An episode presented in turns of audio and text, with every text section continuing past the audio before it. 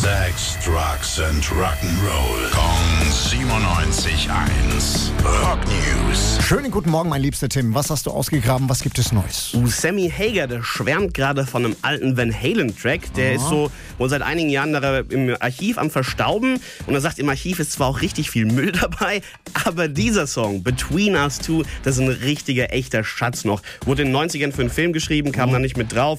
Und äh, Sammy Hager hofft jetzt einfach verzweifelt, dass der mit einem Archiv-Release doch nochmal für uns zu hören wird. Der Red Rocker halt, ne? Genau.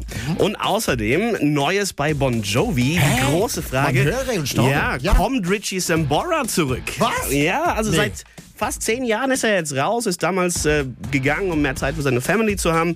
Und dann war auch ein bisschen Stress damals. Mittlerweile bisschen. wieder ein gutes Verhältnis zwischen ihm und John Bon Jovi. Und jetzt hat er in dem Interview gesagt, naja, wir sind gerade in Gesprächen. Ja, ein bisschen kryptisch, aber doch ein Signal, dass es mit einer Reunion klappen könnte. Ja, dann hoffen wir doch, dass es klappt und er dann auch äh, John Boys Stimme mit zurückbringt.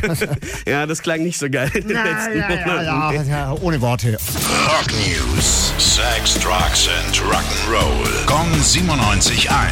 Frankens Classic Rocksender.